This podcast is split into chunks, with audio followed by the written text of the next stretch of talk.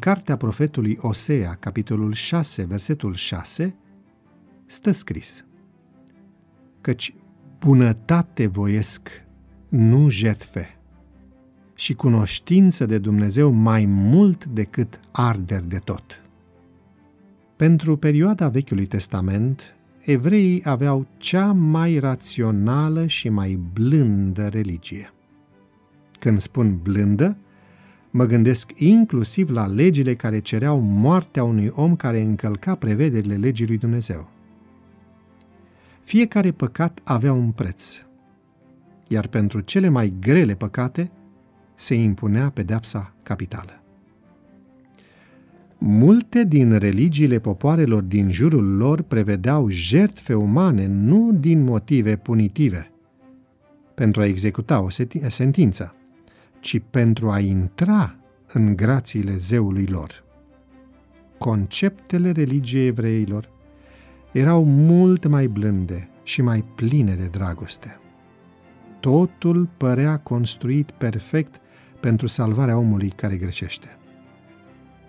Numai că au ajuns să creadă că păcatul poate fi plătit cu jertfe de animale, excluzând pocăința ce trebuia să însoțească jertfa.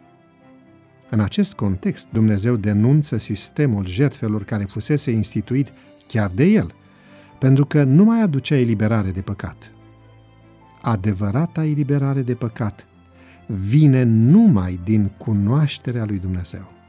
Textul de astăzi pune bazele unei religii superioare.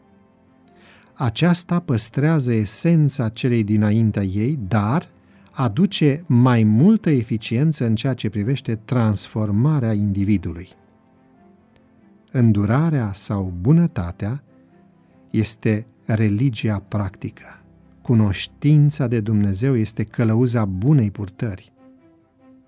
Lipsită de aceste două elemente fundamentale, religia tinde să fie doar o formă goală și ajunge în disgrația divină. Gândindu-ne la prețul religiei noastre, suntem ispitiți să acceptăm un gând care spune păzesc sabatul, dau zecime, am o dietă biblică, nu fur, nu omor, etc. Foarte bine, dar insuficient. Hai să mai adăugăm și bunătate pe lângă toate acestea. Este voia declarată a lui Dumnezeu. Doamne, azi mă rog pentru tinerii care sunt copleșiți de păcatele lor. Pune bunătatea înaintea regulilor. Ori de câte ori vei fi ispitit astăzi să acționezi cu violență când cineva nu respectă regulile, alege să unești cu dreptatea dragostea, mila și bunătatea.